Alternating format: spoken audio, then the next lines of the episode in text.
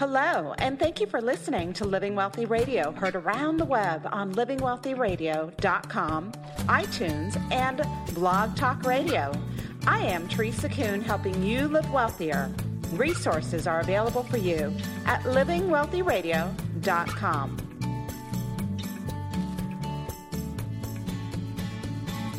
So, are you health conscious? Do you do your best to work out and eat right, take supplements to make sure your body is operating at its best? Certainly, taking care of your body is important, but there's more to health than just that. What about your mind? Do you ever wish you had more clarity of purpose, mental tenacity, or just emotional peace? Well, for some people, nourishing the mind is their key to overall health, fulfillment, and success. Like our guest today, Jason Heavy, a successful businessman, wellness expert, and the host of the podcast, Spinning Logic. He's going to share with us a little bit about his own mental journey and how we can take care of our minds and reach our goals. So, welcome to the show, Jason. Did I totally butcher your last name?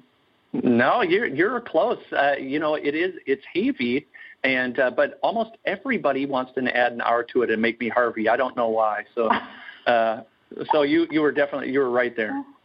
oh, cool, cool, cool, cool. Uh, so, tell us a little bit more about yourself and how you got into this whole mental health thing. Yeah, it's uh, it's an interesting thing, right? Like we went through this revolution over the past uh, 15, 20 years where where physical health uh, got much more prevalent and, and more people were working out and it, it, gyms were popping up everywhere. And what I think you're going to see over the next 20 years is a revolution of mental health. A lot of times when you hear the term mental health, it has a connotation to it, right, of somebody with a deficiency working to get to baseline. But that's not what it is at all. I mean, just like your body, you can you can. Uh, uh, I, I hesitate to use the word exercise, but you can you can uh, get your mind to work at a higher level uh, by challenging it, just like your body. Resistance is resistance, whether it be mental, emotional, or physical. So, you're you talking about like online um, cloud apps like Luminosity, or are you talking about puzzles, or you know, what are you talking about exactly? Like exercising your mind. Uh, a lot of things. Yeah, this is this is where it gets a lot more. Uh, uh, it's a, it's a lot different than traditional working out because it's more in the abstract. Certainly, uh, working on puzzles, we are we are creatures that were built and survived based on figuring out puzzles. So the more puzzles we can figure out, um, the better. And we should always be challenging our brain that way. But also, um, you know, a lot of times we, well, I'm going to get into a couple different aspects here. But the, the first one is a lot of times we default to things where we don't have to think. You know, a lot of times we put ourselves in front of a TV or or even uh, a book where we're we're just we are not an active participant in what's happening, uh, and that is just pure entertainment. Where I like to go is I like to watch YouTube clips that are going to educate me. I like to listen to podcasts. I like to uh, uh, take random courses on the internet that are just things that I'm interested in. All of those challenges will actually uh, uh, continue to have the brain learning. You know, our brain, just like everything else, gets into patterns. Uh, just like your day gets into patterns, your body gets into patterns, and it will adapt to being how it's used. And if it's being used every day for for increasing complex things, it will uh, start to operate at a level that is able to increasingly solve more complex problems. So I've got several um, elderly mentors and coaches in my life. I, I have tons of, of different mentors, but these guys are in their 80s or late 70s. And, and in fact, my father, oh my goodness, my father yeah. is 79 years old. He's still practicing medicine part time, but he's brilliant. Like you'd never know that he was that age. My my elderly mentors um, for lack of a better word. I've got one in his 80s. I've got another one, um, probably 80, if not if not 81. they're brilliant and they continue to write and they continue to read on a constant basis and they're engaged in life and their mental acuity is better than a, a lot of people I know that are my age, right? Yeah, yeah. It, it, it's uh, interesting when you look. It's one of those things that I think if anybody objectively took a moment and looked around and thought about this subject specifically, it would make sense to them. It's just something that we don't talk about enough, and it's not common enough knowledge that that. Uh, we really think about it. But now let's take it the next step because it's not only challenging yourself with what your inputs are, inputs across the board. So just like physical exercise, you could be working out all day, but if you're not eating the right things, uh, you're not going to build muscle or lose weight. So it's the same with excuse me with your mental capacity is you need to uh, make sure that your nutrition and supplementation are equally as strong because they can have just as big, if not a bigger effect on your mind uh, than than the um, exercises themselves. So you're talking about the mental exercises being engaged, using your brain, doing different things so that your brain, um, you know, doesn't get lazy, right? Doing the same thing. Yeah. Um, and so physical exercise certainly is really good for the brain. But what are you referring to exactly when it comes to nutrition and supplements? Are you talking about like brain food or specific kinds of supplements like nootropics, which is a big thing. It's become a really yeah. big thing in the last couple of years. Yeah, oh yeah, and uh, um, both because I, I like to take things to extremes to make make good examples. But if you wanted to get in really good shape, and you ran 10 miles every day, and then you came home and ate a pound of bacon and drank beer the rest of the day, uh, you that obviously wouldn't work, right? So it, so there is a combination of things that have to go together. But it's no different if you ate a pound of bacon and drank beer all day. Uh, we all know what those hangovers feel like. Your your your brain gets really mad at you after days like that, and it, because it it needs things to feed on so that it can function properly. So. Um, eating a very clean diet uh, definitely help, helps mental acuity, or at least at least uh, eating things in uh, eating the bad things in moderation, particularly too much sugar. Uh, your your brain works on glucose it is the uh, main component for its operation, or it's its main food for its operation. But sugar itself, especially a lot of refined sugar, actually slows down the brain and, and makes it as slow as we see that it makes people's bodies. It has that same effect mm. on your brain. And um, you know, then supplementation uh, is really important as well. Uh, obviously, you know, the company I work for, we, we sell this type of stuff, and, and I am. Uh, it's something that that I was interested in. That's how I actually found the company. But there are a lot of supplements out there that uh, have been proven to increase brain function, executive function, uh, memory recall, all of those things. And if you can supplement with some of those neurotransmitting boosters or neuro, neurotransmitter boosters, it will help you. It will help you every single day. And uh, there's a lot of science to prove that. How long have you been focused on mental health and acuity for yourself? You know, it's something, it's a weird thing for me. Like, I've always uh, tried to unlock my brain. And what I mean by that is, I remember when I was a little kid hearing that that uh, you know we only use 90% of the brain, and at that point, people were saying it as as a fact, which obviously it's not not exactly how that works, but. Um, and I did notice when I was a kid that I would do things or have impulses or my heart would beat all without me having to be part of it. And I wanted to know like how I could get more out of it and use a higher percentage of my brain.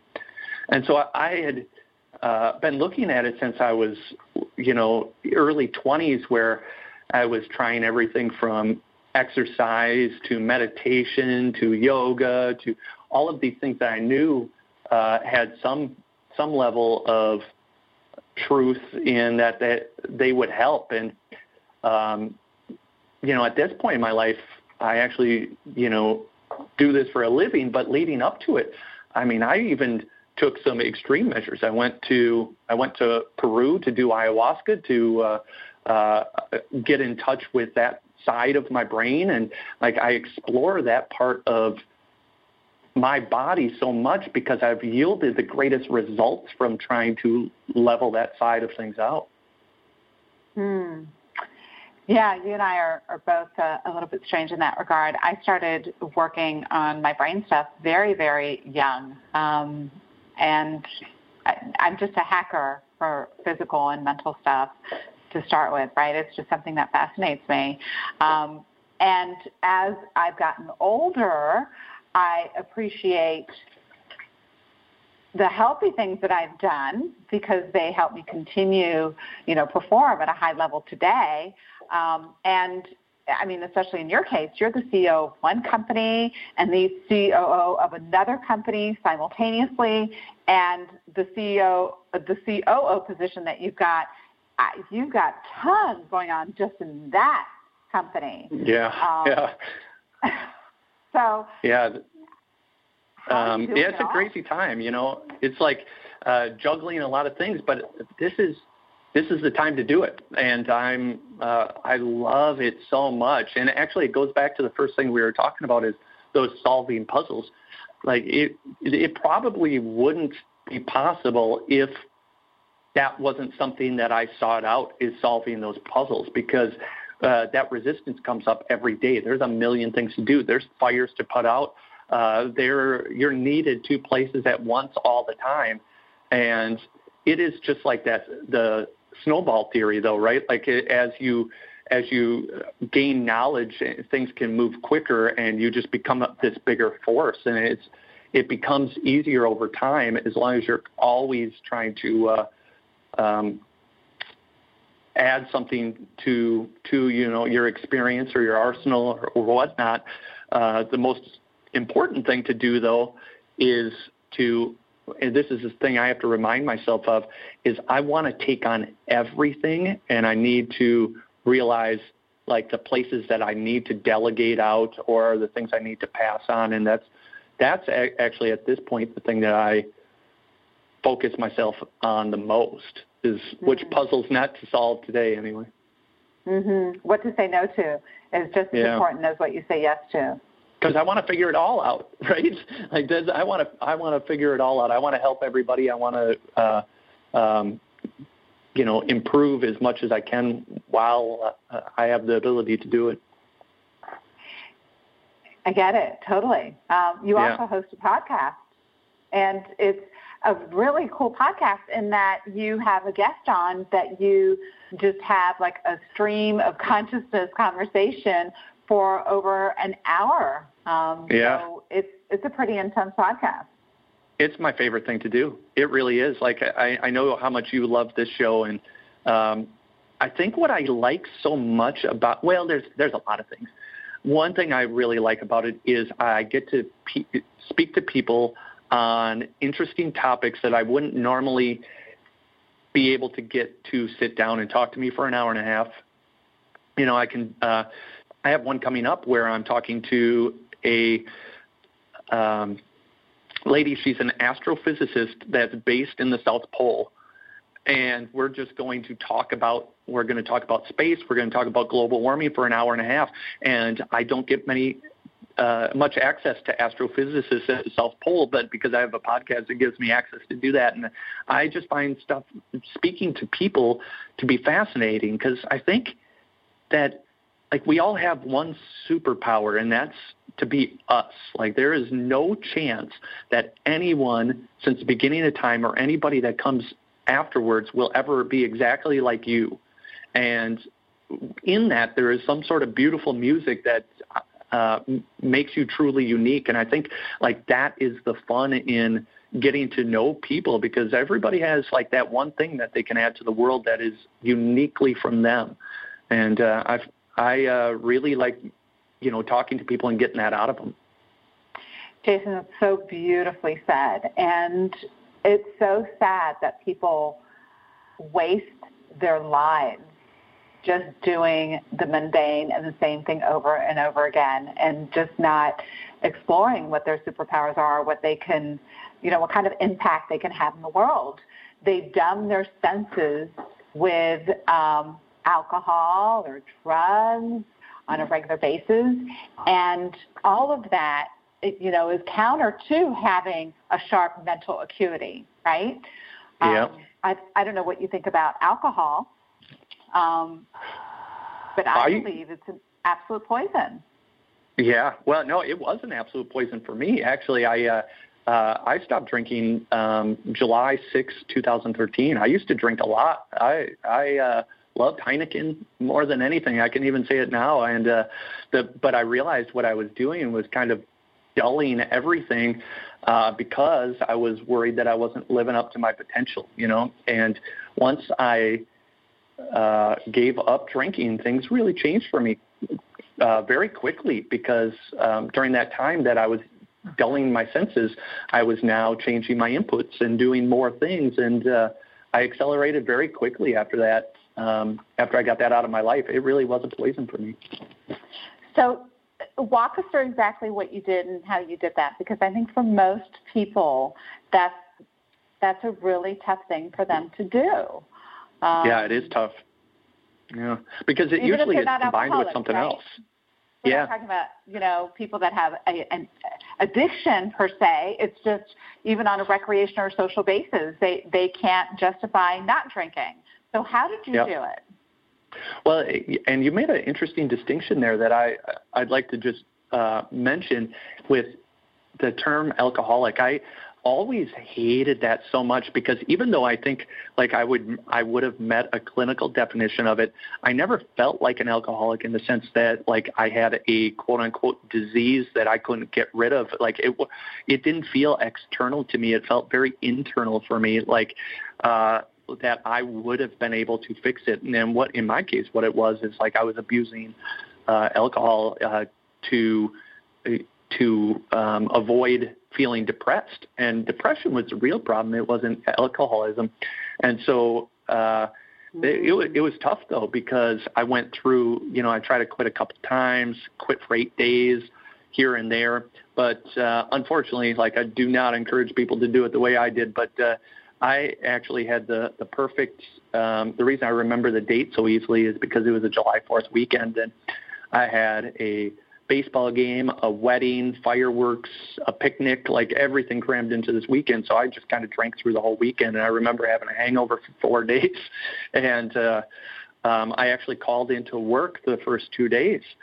And that was it. Like, because work was so vitally important to me, I wrapped up so much my identity into it that uh, that was the uh, uh, quote unquote rock bottom for me. And so I, uh, I changed everything there and uh, didn't have a sip since. Mm. Wow, and you just said something about wrapping, you know, your work and what you do as your identity. Uh, That's a tough you know, one. I've, I've learned that my work is a role, right? It's not yep. who I am. Um, yep. So all the different parts of my life, right, isn't my identity. They're just roles that I play, and there's a separation there. Um, yes, really and, important. A lot of people get lost in their work, and it becomes part of their identity, and then they a couple things happen there. Like like not only not only do they confuse the two so so that uh, they have a symbiotic relationship, but they forget that whatever their dreams are can't get accomplished if they are completely focused on the mundane of whatever their job is. Mhm. Mhm. Yeah, for sure. And so a couple years ago, I guess it's um, over three years you see yeah. a huge difference in your mental acuity and how much you can take on and your stamina. Yeah, for sure. And uh, the funny thing was, is I realized that you know, kind of like we talk about uh, people in work having their symbiotic relationship. I learned that the the depression and the alcohol had a symbiotic relationship too, and without the alcohol uh, being able to, the depression couldn't feed on it. And so mm. the depression started to go away too. And so, like, we started this thing talking about like feeding your brain so that more good things can happen. Well, if you take in negative inputs at, eh, like alcohol or other things, then negative things feed off of it. And mm-hmm. uh, that's not mystical in any way. It, it's not even psychosomatic. It is. It is just true. Like that's how mm-hmm. that works. Um, mm-hmm. uh, you know, bad. Uh, people talk about energy sometimes very mystically, like ah, that person has bad energy, or it, but that's that is not like a mystical thing. It is a result of of uh, nature and nurture. Those inputs that that you've been bringing into your body will determine what your output is a hundred percent of the time. So if you're putting poison into your body, you're, you're going to exude poison you're going to exude poison. And I know for some people they're going to say, oh, alcohol is not a poison. Um, I, I will argue that all day long. And so for those who are rejecting what we're saying because they don't believe that alcohol is a poison, call it whatever you want. Um, mm-hmm.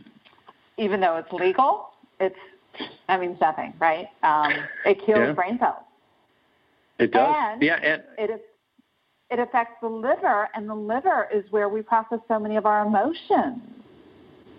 That's actually you're hitting on a pretty pretty big point that uh, there's another obvious re- revolution in science right now where we talk about that's why I call it mental health and not brain function because a lot of our mental health is actually coming from other places, in particular the liver and the gut.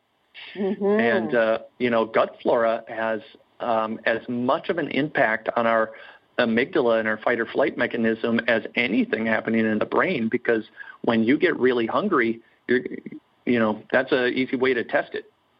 Well, where do so many of the happy hormones come from, right? They come from mm-hmm. our gut.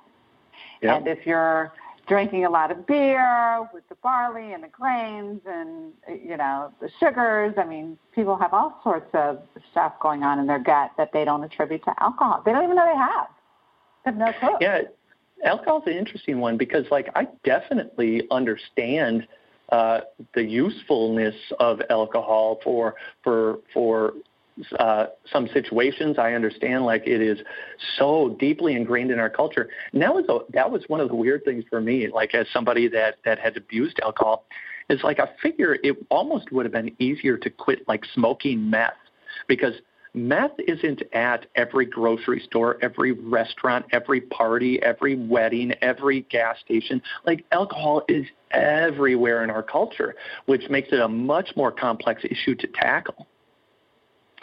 So, what do you do on a social basis? What do you do on dates? Yeah, you know that was a weird thing for me when I first quit because I I I did do the thing that that uh, people say you shouldn't do. I hold up I actually uh, didn't go out for like three months, and I just kind of needed to do that because I was living such an active social life, but everywhere involved uh, everybody else drinking. And uh, so I did hole up for a while, and then um, when I came out of it, I realized it actually wasn't a big deal. Still go to restaurants, still go to gas stations. Obviously, I just don't uh, don't buy alcohol, and that it became a it actually just became a new normal, and uh, it's yeah, it's great apparently those were trigger points for you gas stations and restaurants. Well yeah i mean it's just like when you think about it like I, I, those are places that we visit almost every single day right? And uh you know if somebody's really struggling that makes it very difficult to to function in society. Um but you know where the weird ones come in is there's a couple moments in life where everybody's expected to drink and one of them is like at uh uh, a New Year's toast or at a wedding or something like that, where everybody just like there's a lot of weddings where they just already have the wine in front of you, which is kind of right. an interesting thing because you don't know I, if you have a wedding of 300 people, there's quite a few of them in there that have been struggling. Right. No, for sure. Yeah. For sure. Yeah, it's kind well, of as thing. someone who doesn't drink, it all that doesn't it doesn't mean anything to me, right? I don't I don't get triggered by any of that, but I right. absolutely am sensitive to to others who might be. Um, and for me, I see it as a poison, so it's not an issue. But for those who, you know, may still want to drink on an occasional basis, but really want to improve their life, um, I don't, I don't know if you advocate, you know, um, not drinking as much. But I, I tell, you know, I mentor younger, younger um, people as well as you know I, I i get mentored and i mentor right it's that circulation and i yep. tell my younger um, mentees all the time. Oh if you want to really change the trajectory of your life stay away from alcohol. Yeah well it, it is true. I mean like there is uh, biomechanical uh, markers that show how much it slows down uh, brain function. So certainly that that will help. I uh, um, yeah, I don't. I guess I don't really advocate it one way or another because I, I do think that everybody's so unique that there's some people that that like in that case that could actually you know drink all day long and be perfectly functional. That's not how that worked for me. I uh, I was an all or none type person. Like if I was drinking, I was going to drink it all, and uh, there is no way for me to do it in moderation. So that's why I had to quit. Mm-hmm. But uh, there's other people that that are perfectly capable of having their you know glass and a half of wine every night and be perfectly fine. So I, I think you know for me, I just leave it up to everybody's best judgment and support them in whatever whatever path they're deciding to take. Mm, yeah. And also, you know, I think of it the other way too. Like, it, you know, when I, if you see somebody that's struggling, you know, you could have saw you could have saw me or somebody else five years ago. That doesn't mean where that's where they're going to end up. They could be in a really good place. So I, I also think withholding judgment is a good idea too, because uh, we're all at different points in our stories. And uh, uh, who's ever watched a movie where the the hero was awesome right from the beginning to the end. Like that's not a good movie. Like we to to uh, to have a good movie, you have to go through those struggles. Yeah, to have a great story, you've got to overcome. And so if people are at a weird spot in their life where they're struggling and they really think it sucks, it's all right. Like you need to go through this time and you need to create that resistance, but just know that you're going to come out the other side better for it, and uh, and that's going to be part of your story arc. And you hopefully once you get past that point you don't have to experience that again and you're going to be a, a stronger better person um, for having lived through it. Absolutely. You know joseph campbell the hero's journey right? And for your story that alcohol was part of that story. It doesn't mean that it is for everyone. Um, i told i could not agree more. And i and i come from a place um, you know conceptually um, the advice I give. I, I don't impose it, um, but I, I, I do think it's, it's certainly a, an important consideration for a lot of people. It I'd is, like to, for sure. yeah, yeah, yeah. I'd like to shift the conversation a little bit um, and talk about what you've coined the era of authenticity, which mm. I hmm. think is a fascinating um, conversation. Share with us what you what you mean by era of authenticity. You know, I actually think that was a perfect segue because we were just doing it, right? Like um, we, I think even as recently as 10 years ago, but certainly our parents and their parents lived at times where you there's no way that people would talk about their problems like that and be as open about that. Um, and you know, you might talk under your breath about the neighbors, but you never, you know, you tried to hide your own problems. You try to hide who you were. And that special music that all of us have inside of us uh, used to be thought of as, you know, weird. I remember when I was a kid, like, uh, there was this kid that got really good with computers. And at the time, computers weren't really a thing. I think Commodore 64s were just coming out, and we considered that kid weird. And you know, following that music inside him. I don't know where he is now, but I'm sure he has he has a pretty thick bank account. I'm sure he's doing just fine. Um, what's happening because of the internet, because of our connectivity, because of the transparency though the world's starting to live with, uh, people don't put up with BS anymore. Like the cover up is worse than the crime, that's a saying for a reason because people are okay with mistakes. What they're not okay with is mistruth uh, and deception.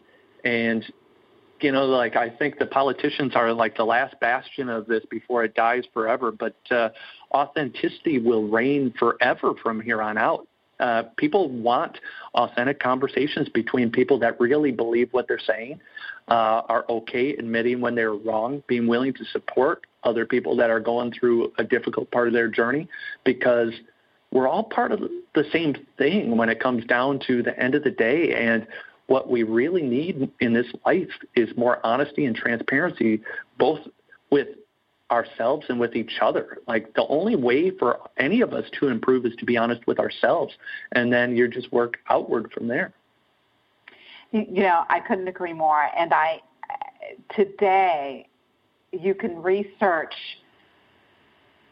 anything on you know any issue yeah. you might have or you know a loved one might have or a relative might have and there is a whole community of people that are struggling with it.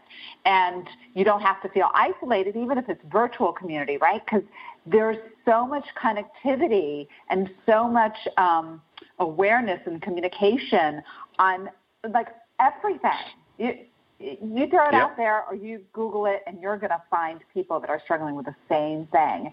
And I don't, I don't think there's anything at this point that society would really, well, that's, that's a broad statement, but to be ashamed of. If you've got a problem or any issue, eh, there's no shame in it. I, there's so much um, story around shame when really sharing whatever that issue is and talking about how you're coming through it, people can relate.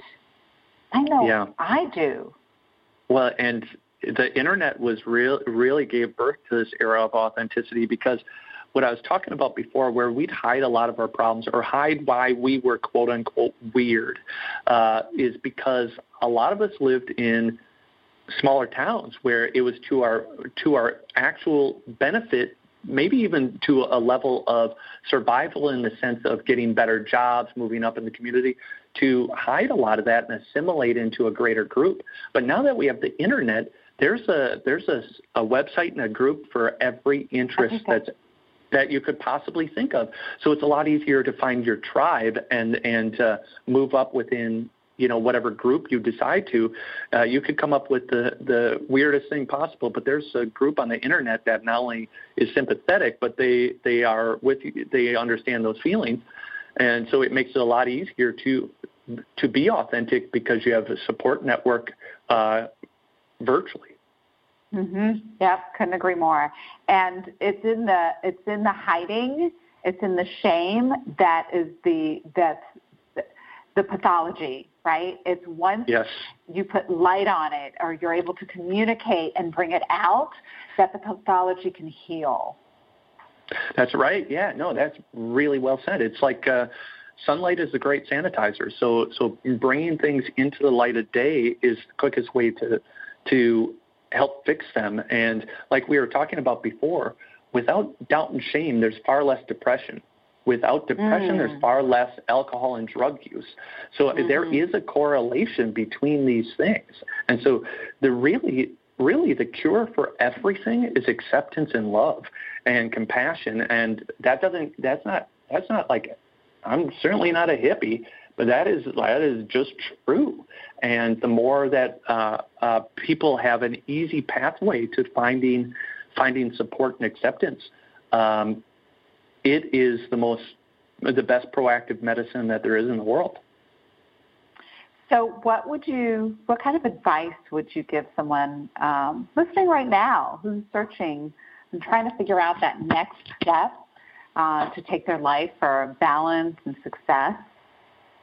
What, should, yeah. what would you recommend? Well, there, there, like that's the other cool thing about the internet. I, I always say that the internet is like uh, an angel that's here to save us all. And I, I say it a little tongue in cheek, obviously, but uh, what I mean by it is um, here's the beautiful thing about this era of authenticity is you can make money being uniquely you. And there's um, the hedgehog concept. Uh, essentially, it's like this Venn diagram with three circles, and one is, mm-hmm. uh, you know, what what am I good at? Uh, uh, what can I make money doing? And uh, and so you you you fill in these circles, and then whatever items are the closest things to the center, uh, those would be theoretically anyway your dream job. And um, because the internet has broken down the barriers to starting almost any business. You can hop on Etsy, start a store. You can hop on Libsyn and start a podcast. You can you can uh, uh, sell. There's a there's as many Amazon millionaires as anything right now. Uh, so you you can start a business doing absolutely anything, and on online. And so what I would encourage people to do is first start there because at least it gets you to the point of what you know your passion is uh, and the direction you should go. The second thing might be the most important, and that's to start surrounding yourself with people that are the place you want to get to. Mm. Uh, because because you got to use that assimilation culture to your benefit, right?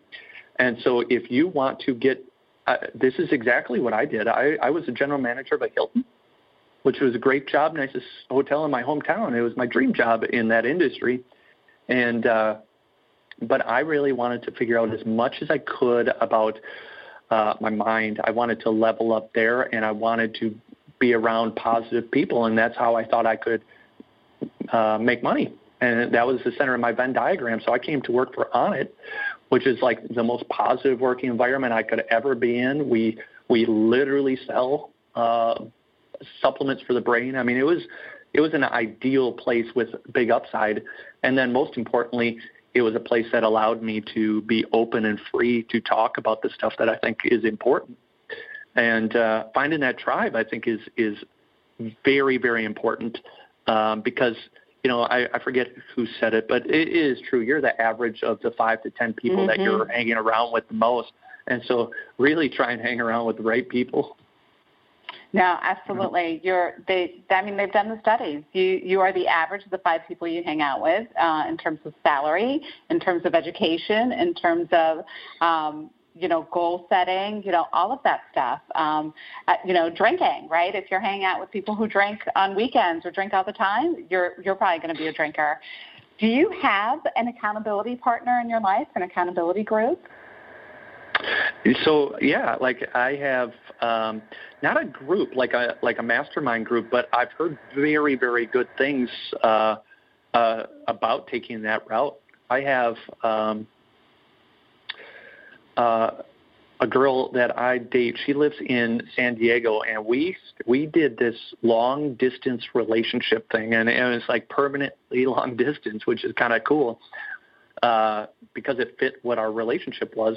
But then also with that, we are each other's accountability partner. We're each other's muse, and we help each other level up in whatever uh, whatever endeavor we're trying to do. And I think that's particularly important for a lot of reasons. Like it's good to have somebody you trust implicitly that you can vent to.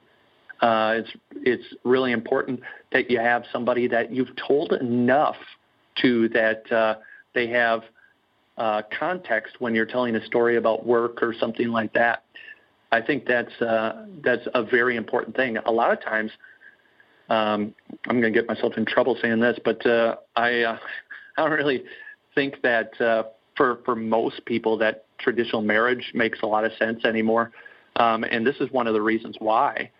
Uh, because you, the last thing you want to do is limit your freedoms, whether that be that be, uh, or at least I don't uh, want to limit my geographic freedom. I don't want to limit my uh, fiscal freedom, uh, my mental or emotional freedoms, and uh, certainly I don't want to limit the uh, accountability partner or group that I'm in. Mm. I opened up a whole different can of worms. You don't even have to touch that one. Oh, I, there's so much to comment. uh, That's so funny. Could, but it, like, yeah. so another thing, like I don't, I don't actually believe in home ownership either anymore. Uh, I don't think that's a good move. I think historically, uh, home ownership has gone by the wayside as a valuable investment. I think uh, one thing that people have not realized is that the best money spent is investing in yourself because your earning potential is so much higher than than uh, the the ability to um, have a home increase in value. Like it's not even close. It's exponentially uh, more important for for my level to to keep improving. So um, that's a whole different story. Well, on, on all three, I, I, I can't I can't control myself. I got to comment. okay, yeah, let's do it. So I think the secret sauce to success is having an accountability partner. Totally and completely, it's I think the most important thing um, that you can do to ensure success. And obviously, who your accountability partner is so important, right? You need a badass accountability partner that is going to yep. hold you accountable. Um, yep. As far as traditional marriage is concerned, oh, sorry, you wanted to say something there? Well, no, and I was just going to say somebody that you want to make proud. Like you think enough oh. of them that that you, there's no way you want to disappoint them. Oh, totally. So, yep. um, so because you said that, I've got a reply. I've got um, um, one of my um, partners. I co-founded a fintech company with him, and um, when we met, uh, we we had so much in common, and on all you know, we were working on all these different areas of our life, and we just just connected and said, okay, let's be accountability partners, and both of us did not want to let the other person down, right? So yeah. there was no way I was going to show up and and not do what I said I was going to do, and he had that same feeling and respect for me that there was no way that he was going to let me down. So if he said he was going to do ABC, he did ABC. So that's so good. Great yeah. point. Because if you don't respect your accountability partner or it's not something that's important to you, then it means nothing. Yep. It means yep. It unravels nothing. quickly. Yep. Oh, that's absolutely. Awesome. As far as traditional marriage is concerned, um, you know, today I think um, you know the relationships that our parents had, right, or older generations had, very different than relationships today. I think relationships today, the expectations are so high.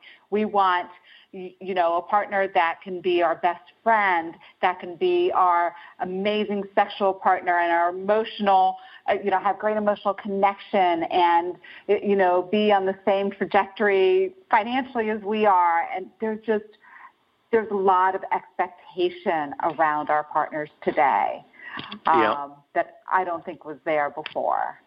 And it's Um, particularly difficult because uh, you know the traditional gender role of one person staying at home, one person being the caretaker. That's not how that works anymore. And so the the moving parts and uh, the res- the fiscal responsibility um, has been much more evenly matched, and it causes a lot of issues with uh, uh, communication in general. You know, just just being even in the same room at the same time enough that uh, it it it complicates a lot of things. Definitely, definitely. Yep. And then home ownership, totally agree. One thousand percent. Oh, absolutely. I know. I'm financial That's services. good. You, I know you were thinking, you know, I'm probably traditional. I did, yeah, but you're not. Well, Yeah. I guess I knew you were you were pretty unconventional, or or at least uh, pretty advanced in your thinking. I would think. Totally out of the box. Everything I do I think is probably But it's good. It's not it's true. You're right. Yeah. But I totally agree with homeownership, especially when you are, um, if, if you want, number one, the, the, you know, thinking that homeownership is a good investment, uh, forget it. Home, owning a home is not an investment, it's a liability. Number two, if you're upwardly mobile, if you are looking to expand yourself, expand your life, expand your career, a home keeps you um, from being able to do that because depending on the economy and depending on the expenses, it's an anchor. It, it, It is. limits you totally and completely. So, and you said it so beautifully. The best money you can spend is investing in yourself. Yeah, uh, it's um, yeah. It, I you know the world's different, and so sometimes when you talk about uh, these ideas, a lot of times people will meet you with uh, skepticism, but it's it's mainly because they just haven't really totally thought thought it through anymore. Um, I think actually, you know, we're at an interesting crisis with college right now too, where where um, the more you can learn, the better off you are, right? So learning is always the best option, but because of how how um, higher education is currently financed, it makes it really difficult to give people the advice of of going to college when uh, the saddle that you're putting on them for the for a good portion of their early years is affecting their decision making so drastically it could um, uh, stifle them from from reaching their their potential. And so that, that's a tough one. I, I hope they figure that one out because obviously. Uh, an educated society makes better decisions, but it, it's tough to make that recommendation to people right now. And it's the definition of education. You know, a college degree mm. doesn't make someone educated. It's it actually, in my opinion, um, keeps people from really being educated because they're not teaching people how they're not teaching our kids how to learn. You know, our whole educational system is about checking off boxes and teaching to the test, right? Um, yep. If we inspire learning in our kids and not about the degrees, but because there's a love in learning and the energy that you get from learning, right? Um, that's really what it's about. Unless you want to become a doctor or you want to become yep. a CPA, you know, that makes sense to go to college and, and, and maybe get loans out if you're able to pay them back. Um, but for a lot of kids, I don't think that's where it's at. And I'm, I'm all about education. My son, college aged, we decided he wanted to be an entrepreneur. You know what? You're going to go be an apprentice and you're going to go learn the business because nice. business school doesn't teach you how to be an entrepreneur they teach you how to be how to fit into corporate America, right? In terms of um, in terms of business. So business school is a funny term, right? Because uh, I've been in business for oh boy, I guess this is my 19th year, and uh, uh, but when you think of business school, they really teach you kind of how to be the accountant. Right? Yeah. like they don't they don't like everything that I do that that is the difference maker between being successful and unsuccessful in making making deals and helping my people and all of those things. None of that stuff is taught. And so wow. like that the experience side of the real things that make the difference have to be done. They they're not going to be taught in any place other than what you did, like through an apprenticeship of some kind and personal development. He's taken, you know, all sorts of Tony Robbins stuff and um, really yeah. money classes and just a lot of experiential learning opportunities um, since he was really little. So he's been exposed to all sorts of things. There's so much you can learn outside of the traditional university and colleges. Amazing courses that are out there. Amazing. And, uh, you know, um, I, we got to wrap this up soon, but I do want to ask you uh, at the very early beginning of our interview, you said that uh, you know you love to take these online courses and podcasts. Um, uh-huh. What kind of courses do you take? What kind of topics? Well, so yeah, a lot of a lot of different ones, a lot of really varied ones too, uh, depending on what I'm interested in at the time. But uh, you know, I've taken just because I wanted to find out more about certain things, I've taken everything as like esoteric is like uh, um, video editing, and then I, at the one time there was three classes I took. It was video editing. It was the Spanish American War, and yeah, yeah, and um, uh, the other one was creative writing and but like they all tied back to something that I was either trying to do or learn about more specifically because I thought it was going to help me with something that I was working on. And so like I really enjoyed uh, doing that like a la carte like that because I was much more engaged because it, it applied directly to something that I wanted to do and I got more out of it. I actually um, had really struggled in high school. I, I really struggled because it that's not the way I learned. I couldn't I couldn't book learn and I couldn't do homework. I that and I always thought maybe I had a learning disability, but it turned out like I just am an observational learner, and so I was able to excel very quickly when I was put in places to observe other people doing things. I was able to mm. pick it up very hmm. quickly and uh, uh, through my intuition, understand like how I should act, things I should say, things I shouldn't, where I should be, what you know. And so in coming out of high school, I was really concerned that I wasn't going to be very successful, to be honest. And then, but once I got into the real world, it all it all changed for me very quickly. Hmm. You know, schools aren't geared to teach boys, right? Yeah. They're they're yeah they're designed to teach, you know, to the girl, right, that can sit down and pay attention and listen and, you know, behave, you know, in their own little box. So mm, uh, I didn't yeah, think about it that way. You're right. Yeah. That's another just such a terrible thing that our schools put our boys through. It's crazy that like in high school they still still after people like make this joke for 20 years they still don't they're but I know that some classes do but uh still it's very rare for them to teach people how to get loans or uh how credit works or how money is actually created which is one of the craziest things that's ever happened uh like it, how, like those the real way that economics works in this country isn't even taught in economics classes. Uh, no. You you you learn basic supply and demand, but if you really like learned how treasury bonds work and things like that, that seems like where you should have started, as opposed to being advanced functions of of uh, economic education.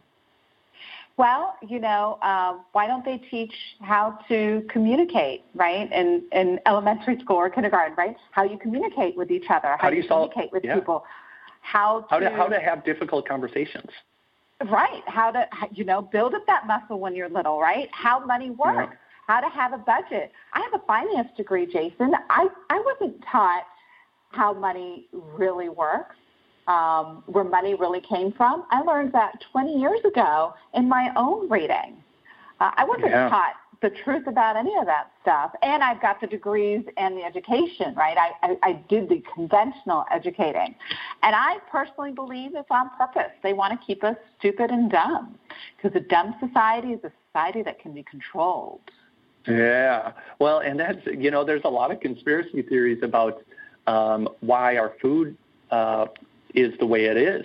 And because like when I was talking about like making sure being so careful with what you put in your diet, uh, you know, and it's just a conspiracy theory, but the fact that we put so much refined sugar and and grains and corn into our food supply uh, is because none of it is good for your brain. Uh, it causes, you know, the it causes inflammation. It causes uh, uh, hyperactivity. It causes mm-hmm. your brain reward centers to get confused. And all mm-hmm. of these mm-hmm. things that you would typically use to increase uh, or generate um, acetylcholine is all dumbed down, so so your brain's not operating at a level that it should if it was being fed properly. And while I don't necessarily think it's a, a a conspiracy. I think it should be a controversy, and we need to fix it pretty damn quick because, uh, like I said before, that that educated society is one that's going to make the best possible decisions. Well, we will table that conversation for part Boom. two. Cliffhanger. Because I got the fix. We'll bring that on the next one yeah, for sure. You do have to That's awesome. Well, Jason, um, this is this is great. You know, we can enact meaningful change in our situations and experiences. And thank you for sharing how we can open our minds and, and broaden our horizons. And um, you know, if you're looking for problems, you'll find them. If you're looking for solutions in life, you can find them too. And certainly investing in your mind and your soul. Um, I, I don't know that there's a better place to invest, right? Time and energy and money. Um, success and fulfillment will have to follow. Um, thank you so much, Jason, for joining us today and share with us where our listeners can find you. We will have, you know, um, the download of this podcast on Living Wealthy Radio available to all. But how can people reach you directly? And thank you for having me on, Teresa. I love talking to you, so I'll take every chance I get to do it. So uh, let's oh, definitely do it again. And uh, please come on my podcast if anybody's interested in that. It is called Spinning Logic. You can download it. Uh, uh, wherever you get your podcasts, iTunes, uh, Stitcher, SoundCloud, places like that. If you're looking for me on social media, it's all at Jason Havey, J A S O N H A V as in Victor E Y. And that's also the website, jasonhavey.com. Awesome. Very good. Thanks so much, Jason. You've been listening to Living Wealthy Radio, heard around the web on livingwealthyradio.com, iTunes, and Blog Talk Radio. Download or subscribe to our podcast to hear a new show every week. I am Teresa Kuhn, and I hope you'll join me again next week as I show you ways to live wealthier. Resources are available for you on our website at livingwealthyradio.com.